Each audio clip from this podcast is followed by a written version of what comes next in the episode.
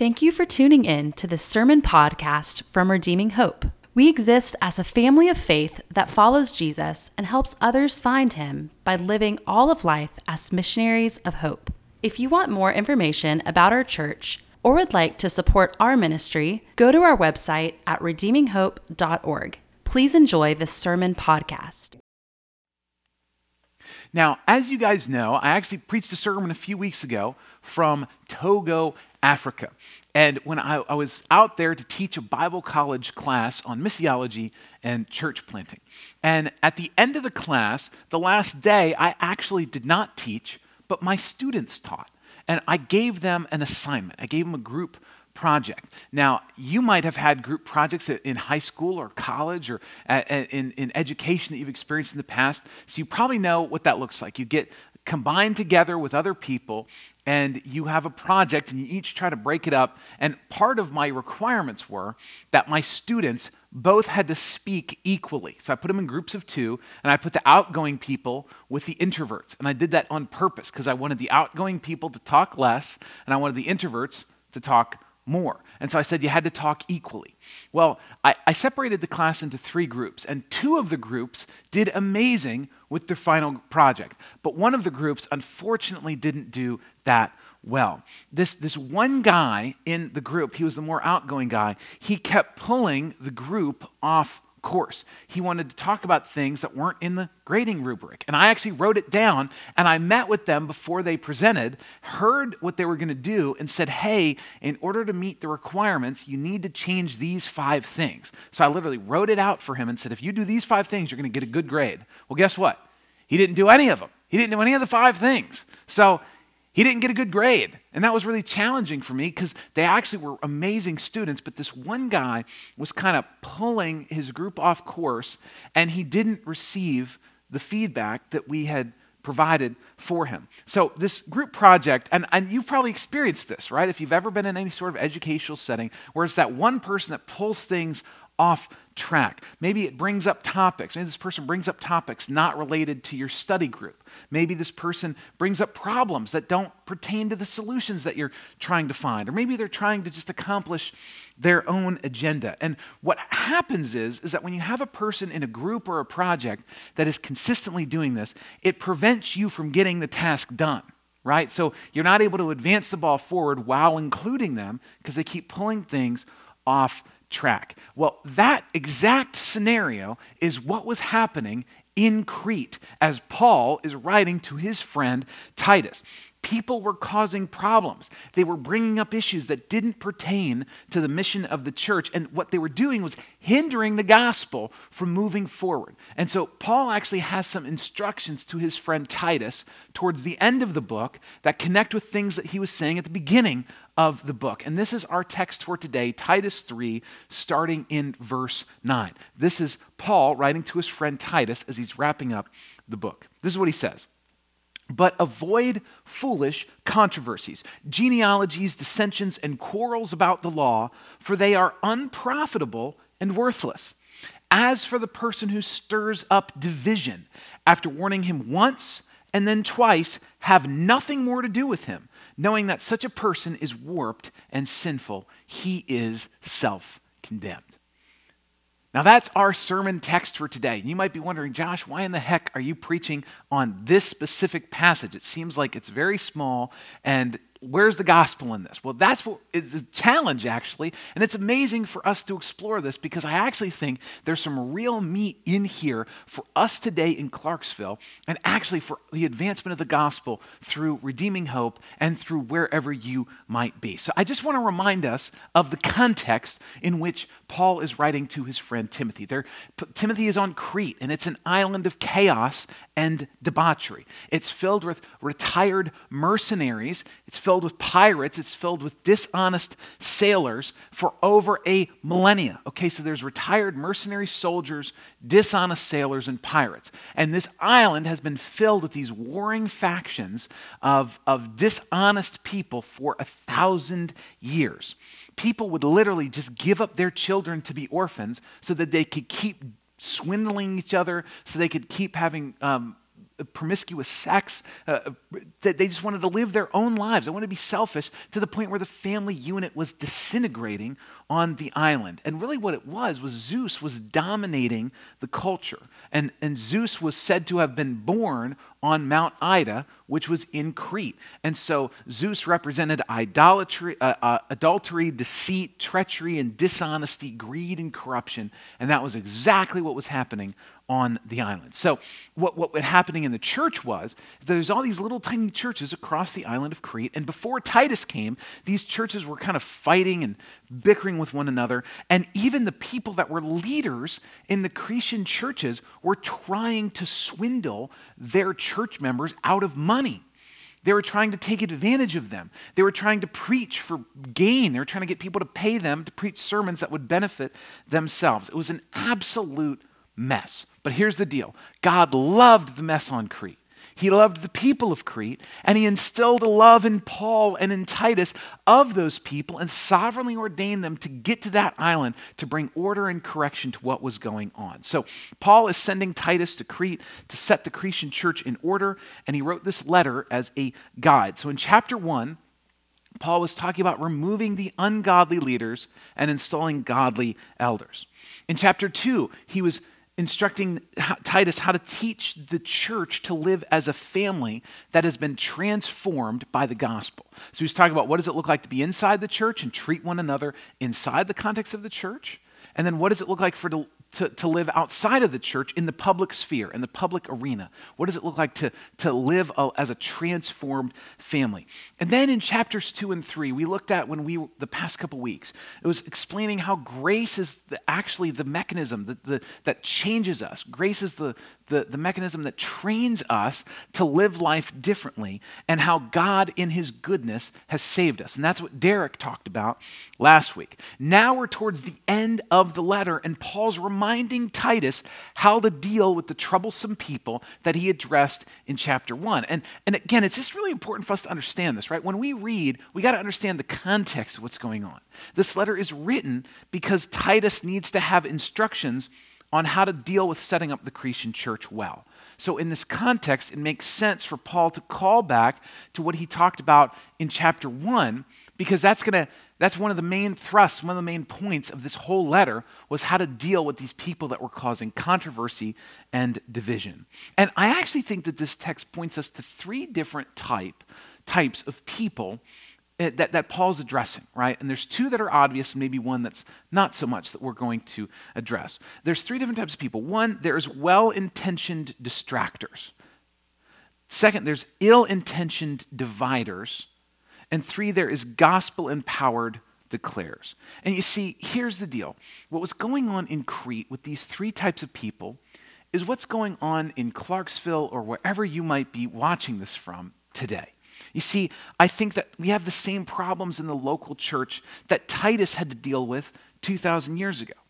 And, and again, we're breaking this up into three different things, three different types of people that this text is addressing. And the first one is the well intentioned people that can distract the local church. My friends, we all have a tendency to care about certain things kind of that, that are like our hobby horses, right? That's what we call that. The things that, that, are, that are very unique and special to us that we have very strong opinions on. And we kind of want our way in certain things, don't we? And we kind of want our environment to match our preferences. And I would say that, that when this happens in the church, when people kind of focus on their preferences, most of the time, the, the well intentioned distractor is the person that genuinely wants to help but might bring up things or attempt to change things that can pull the church off mission, that can pull the church off of keeping the gospel the center of what we do. And actually, there's a guy named Jim Collins, and he wrote a book called From Good to Great. And he talked about in this book how good is the enemy of great. How good is the enemy of the best? And I think that can happen so often in the church, where we can focus on good things, but are they the best things for us to be focusing on? And I think sometimes people have preferences, given their previous church history, given their unique gift set, that might be pulling the church at times off of mission, but they are well intentioned. The second type of people that I think Paul addresses and I think are, uh, that are in our church context here in Clarksville are ill intentioned people that can divide the local church. There are some people that want to cause trouble.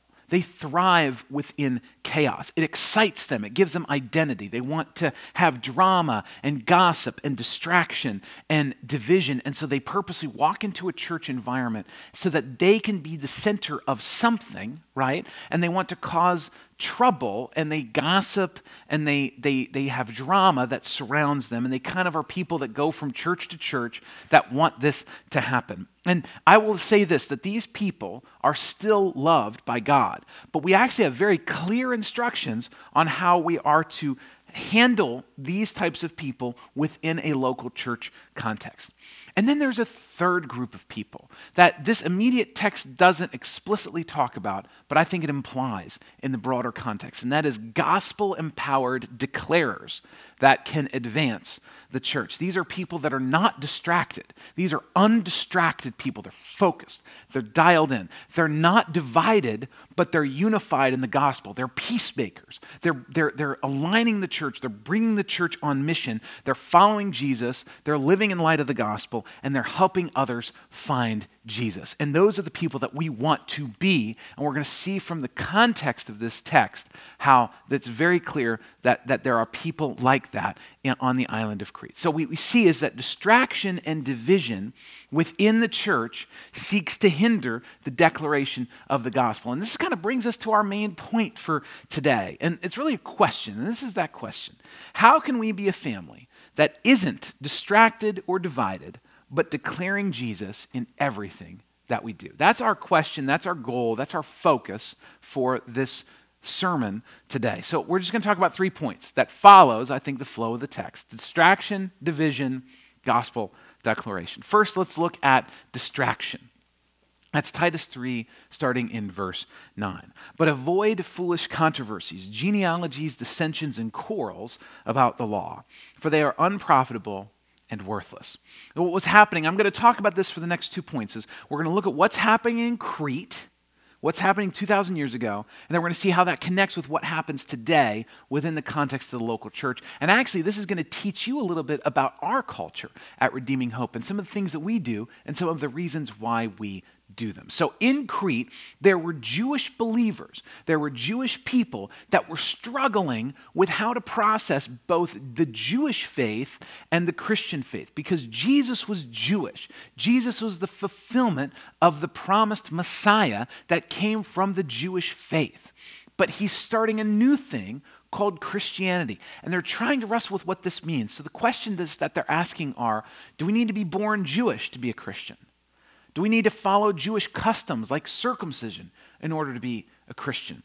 Do we need to have the right genealogy? Do we need to follow the law? And what was happening was that there, there's different factions on the island. Remember, there's mercenaries pilots and dishonest sailors, okay? These are not people that know how to work well with others, that they're not coalescing, they're not strategizing. You can input any of the modern business vernacular in here. They're not synergizing together, okay? They don't know what that looks like. They, they're kind of out for themselves, and when they become Christians, they're trying to figure out what this means. So they're fighting about this, right? They're fighting about these Jewish laws and customs. Meanwhile, the people outside of the church are looking in and all they see them arguing about is theology, right? Well, here's a question for you Isn't that what people are seeing today in the context of the local church? Don't many in our culture look at our church people like it's a good old boys club? Don't they look at it like it's a place of gossip and drama? Don't they look at it as a place where Bible nerds fight about theological differences, right? I think that that's actually a lot of what people perceive outside of the church looking in. And I actually think that these things happen because of a religious subculture that has formed. And a religious subculture is filled with distraction. Now, when I was growing up, I grew up in kind of a conservative Baptist environment, and I used to hear this phrase all the time don't drink, smoke, or chew, or run with girls that do. And that was kind of the mantra that they used to teach you, but they were actually really serious. And and here's the, the problem of the religious subculture certain man made definitions of holiness have been created, right? You can't drink, smoke, or chew. or run with girls that do, or ride motorcycles either, right? And there was a certain man made definition of holiness that's not based in the Bible, but then you say you have to follow this man made kind of perception of holiness in order for you to be truly accepted as a leader within a local church, right? So a lot of churches, and even the church I grew up in, anybody was welcome. But if you wanted to be accepted in the club, you had to fit certain religious rules and requirements. You had to do certain things. You had to look a certain way. I even recalled about my father in law.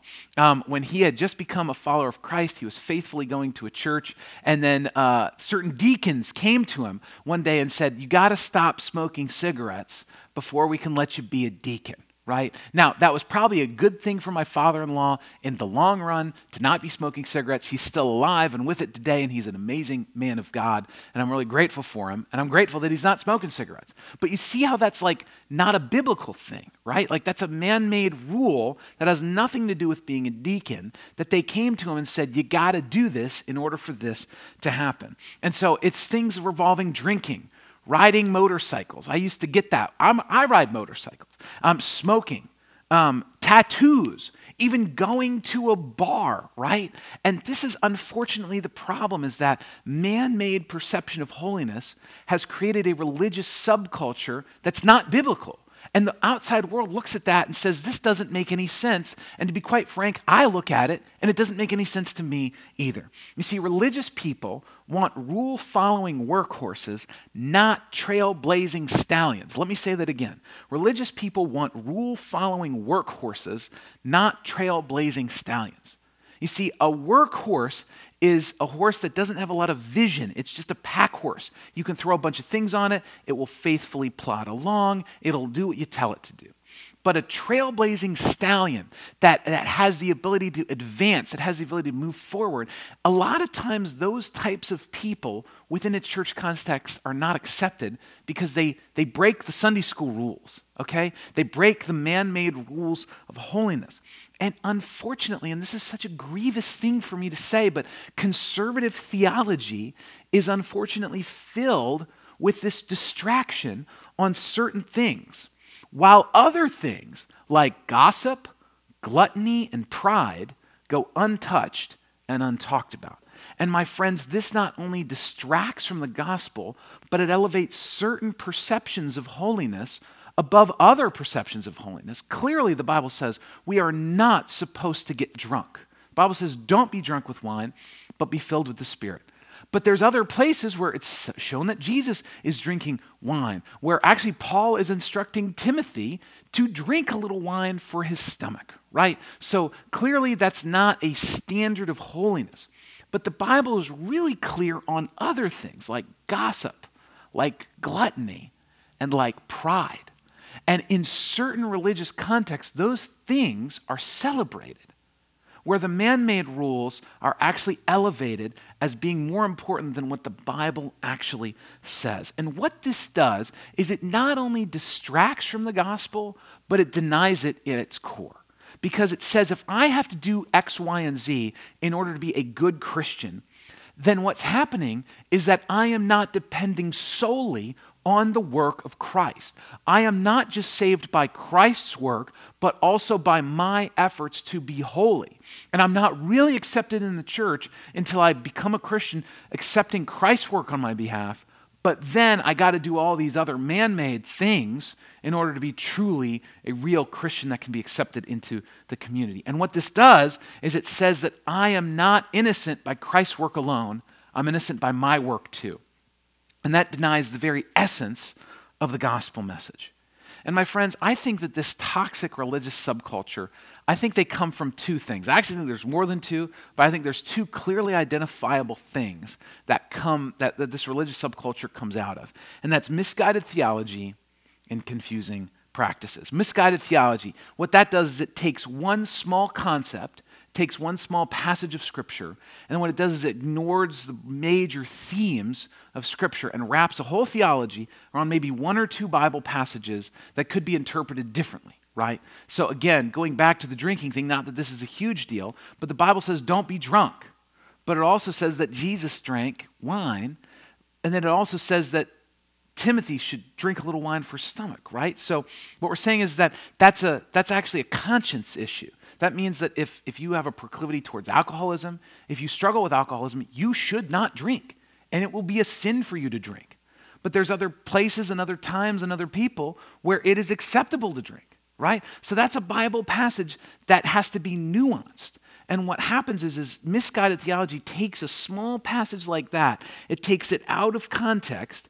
It doesn't look at anything else around it. It doesn't look at the broad narrative of Scripture and it develops a really closed handed theology around something that is nuanced. I think that this is one of many examples of misguided theology. But I also think that toxic religious subcultures can also come from confusing practices. There are things that the church did 300 years ago that made normal sense for people that lived 300 years ago. 300 years ago, it was really normal to own a horse. Now, there's some people that still own horses, but it's very odd if you'd see a person that say, I'm going to go, go to work, and they pull out their horse and buggy, and they jump on it, and they go to work. That just seems a little strange, right? That's not normal. Times change. And so what happens is, is that I think confusing practices are formed. They're, they're then elevated, right? And then they're preserved over years, and they're actually elevated to be as important as the gospel itself right? We have to have a certain style of music is elevated to the same type of importance as preaching the doctrine of justification by grace alone. And people elevate these cultural practices as the gospel.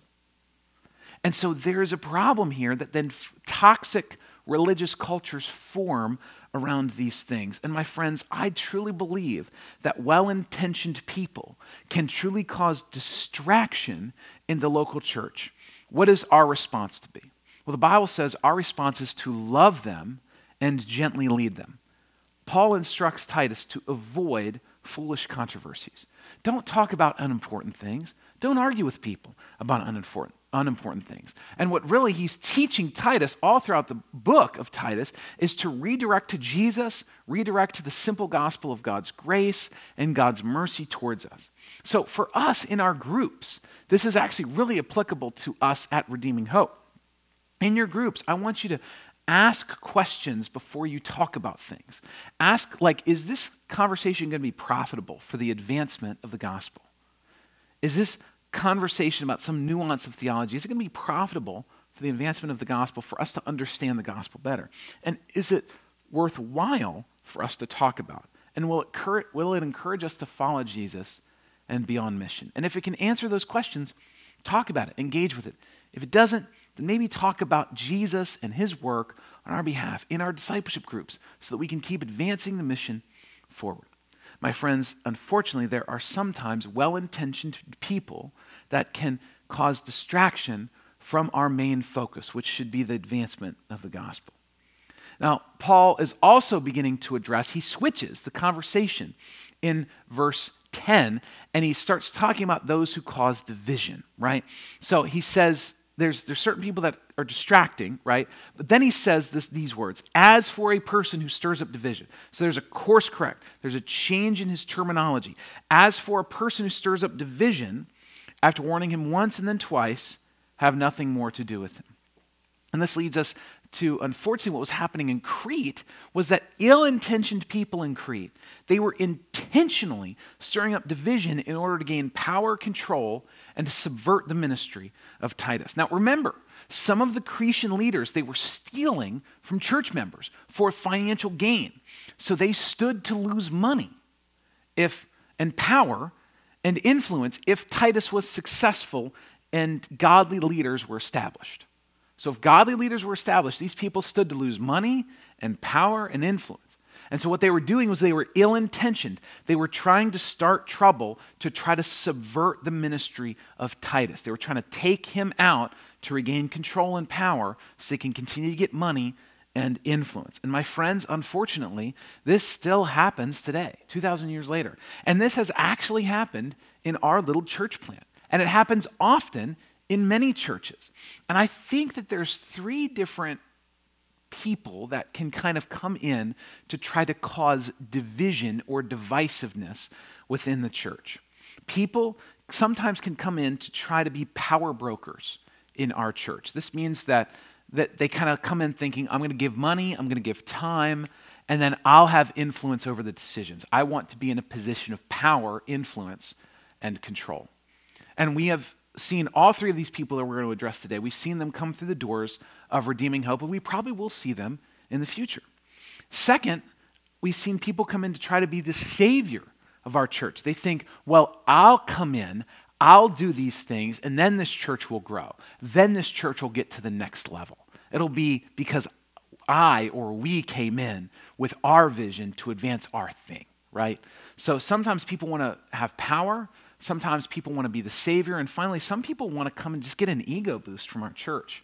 And there are certain people that want to come and serve and feel good about themselves, but they don't actually want to be known and challenged, right? So they actually use service as a safety net. They use serving to say, I can come and serve in the kids' ministry every Sunday. I don't need a day off. I don't need to be in the service.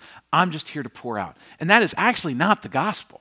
And that's not what we want as a church at all. And that's actually a red flag when someone comes here. And I'll tell you a, a wonderful story of a dear couple, some dear friends of Rachel and I. And they came to a church that we were working at, and um, they came on a Sunday, and then they ended up coming to a group that week. And the, the husband sat down and said, Look at what we can do. We can do these things, and I can do these things, my wife can do these things, my kids can do these things, and this is all what we can provide for you. And I took one, one look at my friend and I said, I don't need you to sell me. I want you to come to my church. Like, this is what it means, like pastor church. You want people to come in, be a part of it. I said, but what I really want is for you to rest. And so that person, we gave them a plan to rest for 45 days. And at the end of 45 days, they kept coming. And, and this person came and told me and said, Josh, I've never actually sat in a service for like longer than a few weeks at a time. And this has been amazing. Can we take another 45 days before we serve again? And I said, absolutely, take it. So they went a full three months being a part of our church and they rested and they healed, and then they began to engage in some small, carefully crafted ways as to not burn them out. But you see, sometimes people want to come in to get power. Sometimes they come in because they want to get, they want to be the savior. And sometimes people come in because they just want that ego boost that I can do this of my own strength and I can serve every week and I don't need anything from you. And so, my friends, to prevent this, we actually have a very clear framework for how people come into our church. How people come into redeeming hope, there's actually a three step process. And the first step is rest. So, minimum of 45 days. You rest. You just come and receive. And the real question that we're asking is can you be in a group and can you attend faithfully? Without having a role, without having us need or rely on you, do you care about the vision? Are you sold on the vision of this church? Are you sold on us being a family? Are you drawn into the gospel? Are you drawn into to how we're expressing the gospel in such a way that you can show up to church even when you're not on the serving schedule? That you can give even when you don't have to? That you can show up and receive without getting anything from us. And my friends, this protects people from trying to get an ego boost mentality. That, that, that, that prevents them from saying, I can come in and serve every week. Because we say, no, we don't want you to. And there's actually some people that have come to our church, they've gotten healed up, they've rested, and they felt God leading them to go to another church within those 45 or 90 days. They've never once served in our church. And you know what? That's okay. That's all right.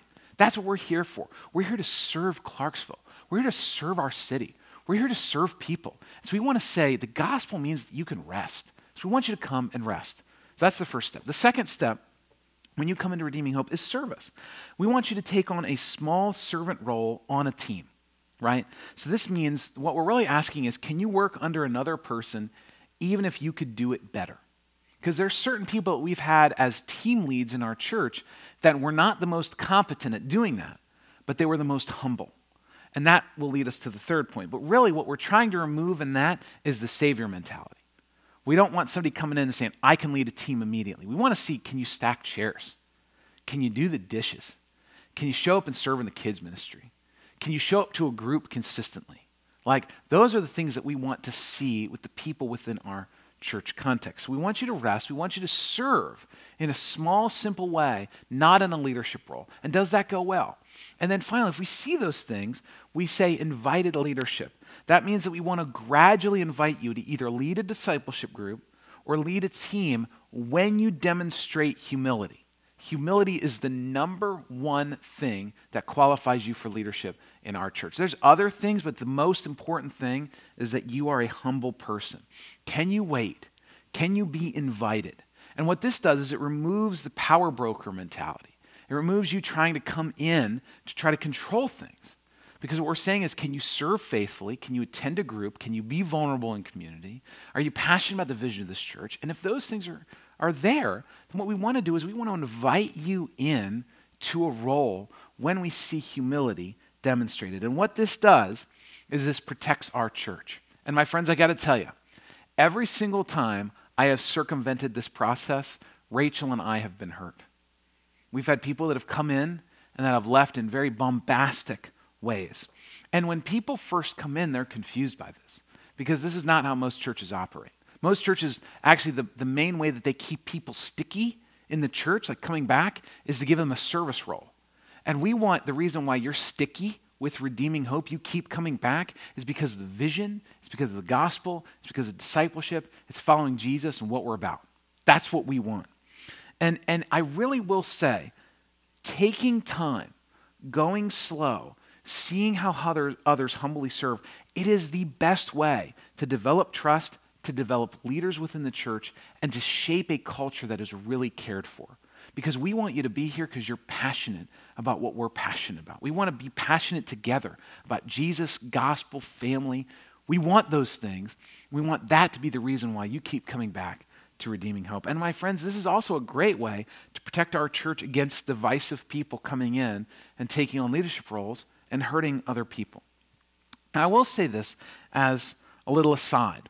Um, and I'm going to say one of the best ways to destroy a church and how we deal with this as a church family.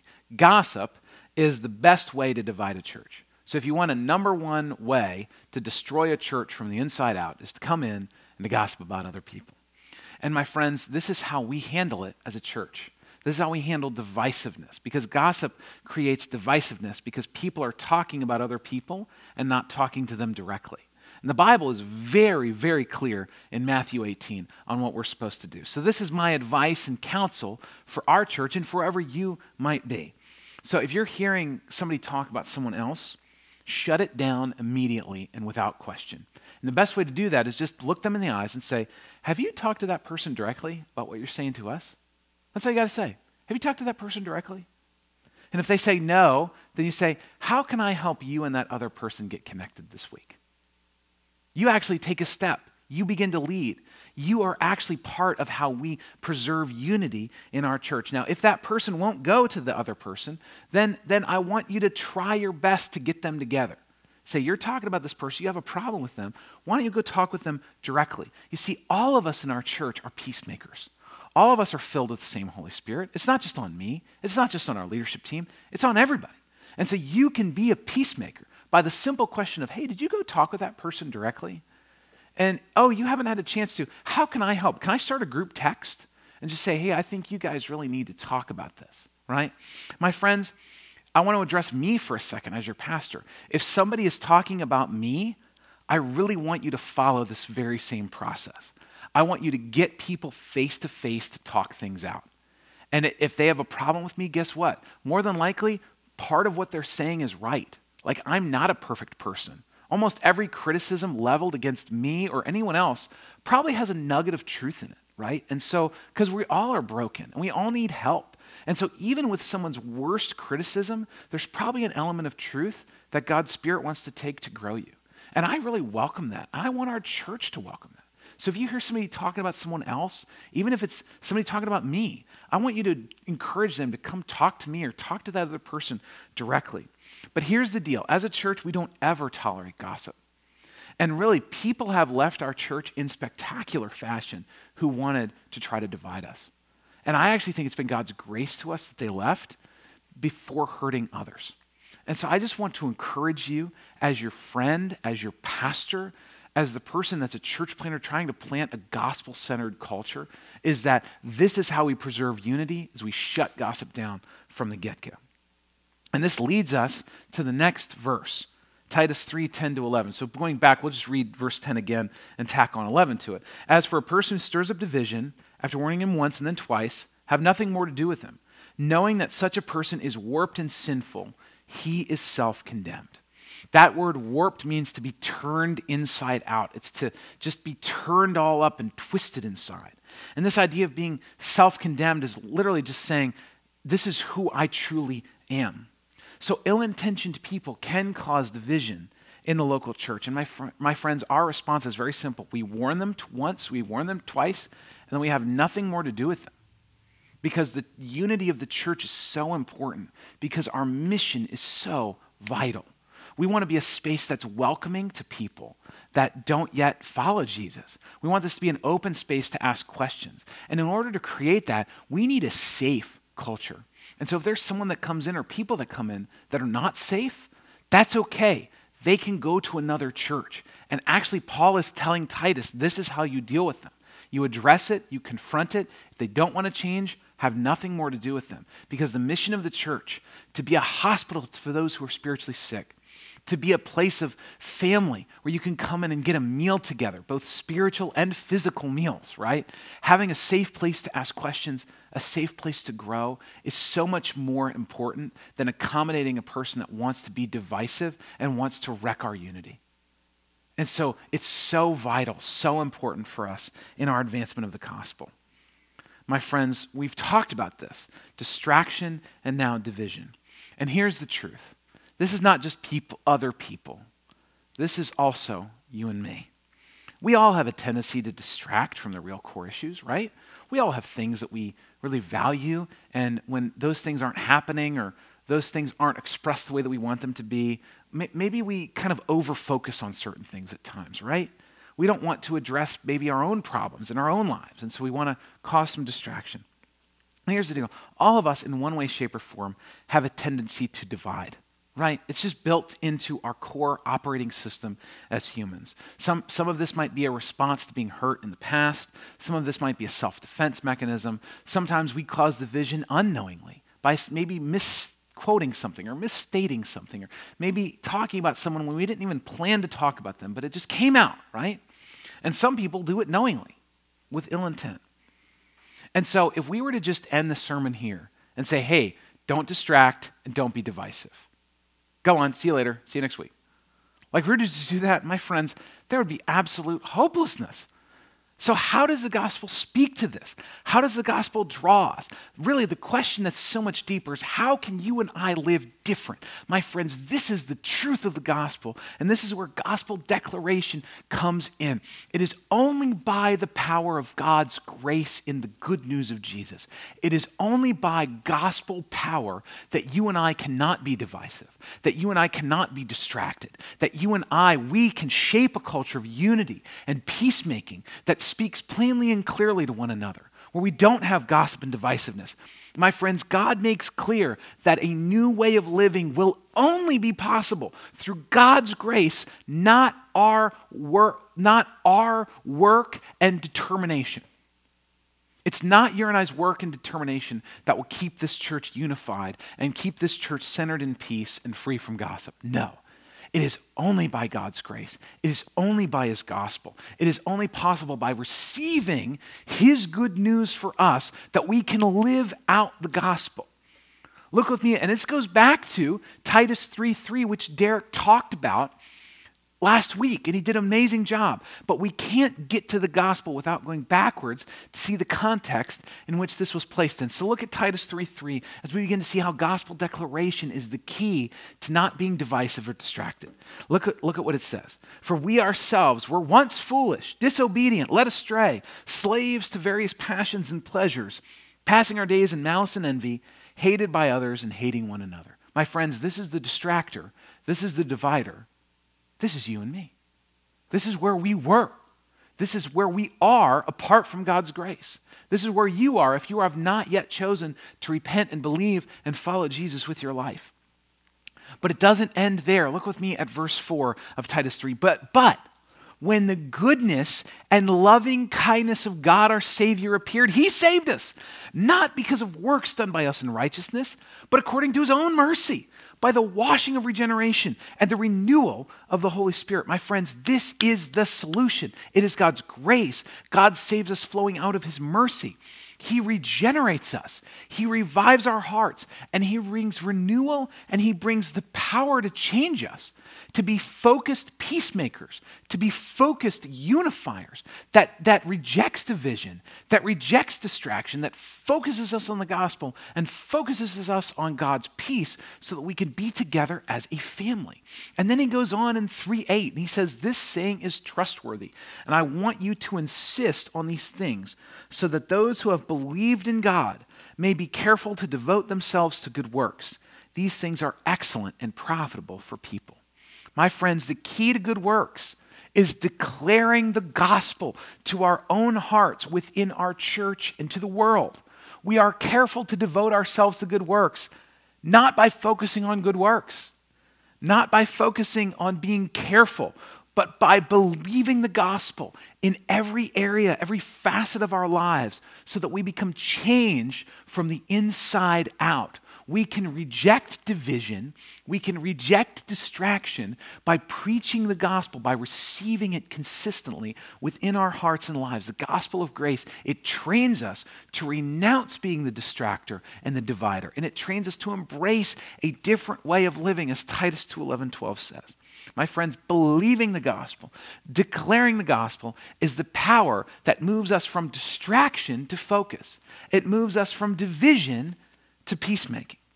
So if I were to just leave us here, this is more gospel than it was a few minutes ago, but really we got to put the rubber, we got to make the rubber hit the road here. What are the practical ways that we can believe the gospel in our heart so that we don't distract, so we're not divisive, so we can handle those who come into our church that seek to distract us, that seek to divide us? How do we declare the gospel to protect our church from these things? My friends, I want to say before I put the slide up, is that you matter. You matter to our church. Every single one of you that considers Redeeming Hope your church family, you can help this place move towards health or you can help this place move towards unhealth. Okay? You can contribute to us looking more like Jesus as a church family, more unified, more peace filled, or you can contribute to us being more divisive, more distracted, and more fear based. You can do that. Every one of us needs to be working together. So your personal walk with Jesus has a corporate influence in our church. And it's actually magnified by the fact that we're so small. Some people in the past who've since left have lamented that our church is small. And my friends, at times even I have. But I can tell you with confidence, standing in front of you, this recording right now, I'm glad our church is small right now because it shows you how much you matter to this family. Like when you are struggling, our church is struggling. And we feel it because we're a smaller family. So when you're thriving, when you're walking with Jesus, when you're reading the Bible, our church family is healthier and we see the results immediately. Like when you show up to group for a few weeks and you read the Bible and your marriage is healthier and your relationships are thriving and you're walking in a greater degree of holiness, like our church feels the reverberation. And we also feel it in the opposite. If you want to pull back from community, if you're being prideful and arrogant, if you're not reading the scriptures consistently, not tuning in, not serving, we feel it. And so I want you to know that you matter. So, how do we declare the gospel to ourselves? And to one another to prevent distraction and division. Well, there's, there's five things I want to address. One is read the Bible, pray, and abide with Christ. Just do those things. Read the Bible consistently, pray consistently. We have a church wide reading plan, we have groups to hold you accountable doing those things. But your personal walk with Christ so matters. It matters to God because He loves you and he wants to spend time with you. The Bible says in John 15, Jesus teaching his disciples, he said, Apart from me, you can do nothing. He said, Abide in me and I in you, for apart from me, you can do nothing. So this means that we can't be unified. We can't be filled with peace as a church unless we're walking with Christ, we're abiding with him. So read the Bible, pray consistently, spend time with Christ. Second, attend a group and stay focused on the gospel in that group. So that means avoiding foolishness, avoiding foolish controversies, avoiding foolish conversations that don't advance the gospel. Stick with the simple gospel. Find it in the text, talk about it, encourage one another to repent and believe it in your life, and then leave. That's what it's there for. That's what groups are there for. And what will happen over time as you follow Jesus with a group of people, you will develop deeper friendships. But the goal of groups is not that you make best friends for life. The goal of groups is that you're following Jesus and helping others find him. That's what the goal of a group is. And out of that we'll form genuine friendships. Next, attend our gatherings. My friends, there is something that happens in you when you come underneath the preached word of God from a pastor. There's a humility that you have to have that says, I need this. And my friends, I need this too. I need these sermons. I need to listen to the gospel consistently in my life. To come to the gathering, you also serve faithfully when you're asked. Like, be responsive. Put hand to plow in our church. After your time of rest, put hand to plow. And we want to encourage you as you come to the gathering to contribute your time and your things to help our family advance the gospel. Like your time means you serve your gifts, but then your things, you actually contribute financially to advance this church. This is walking in obedience to Jesus, and it will be a benefit to your walk with the Lord. I guarantee you. Next, and these are the two things that are maybe specific to this sermon be on guard for gossip and division. Have your ears attuned to it and shut it down. Lead people in humility and peacemaking.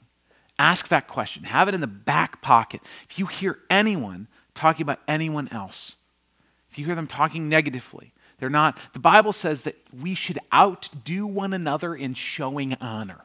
Like that should be a competition. Like it should be kind of like a healthy, good, fun competition in our church to see how we can show honor the best to one another. And so if you observe that, say, hey, have you talked with that person directly about that? Just ask that question. Be bold. Be confident. You're walking in the Spirit. You're being obedient to Jesus, and you're following the direction of your pastor. Say, hey, have you talked to that person directly about that? Maybe you should. Can I help you two get together? Can I start like a group text to just say, hey, I think you guys need to meet and talk through some things? And then follow up with that person and be on guard. Lead strong, lead well. You all can lead well in us walking and rejecting division and distraction and embracing humility, embracing peacemaking, and addressing unification and focus. My friends, we can move the gospel helps us move from distraction to focus, from division to peacemaking, as we declare the gospel continually to ourselves and others. And when we declare the gospel consistently, that it's God's grace that we are saved, it is not by our work or our energy. We reject that toxic religious culture. We are not a church that is distracted or divided, but we become a church that is declaring Jesus in everything. Thank you for listening. We gather every Sunday at the Clarksville area YMCA. For more information, please go to our website at redeeminghope.org.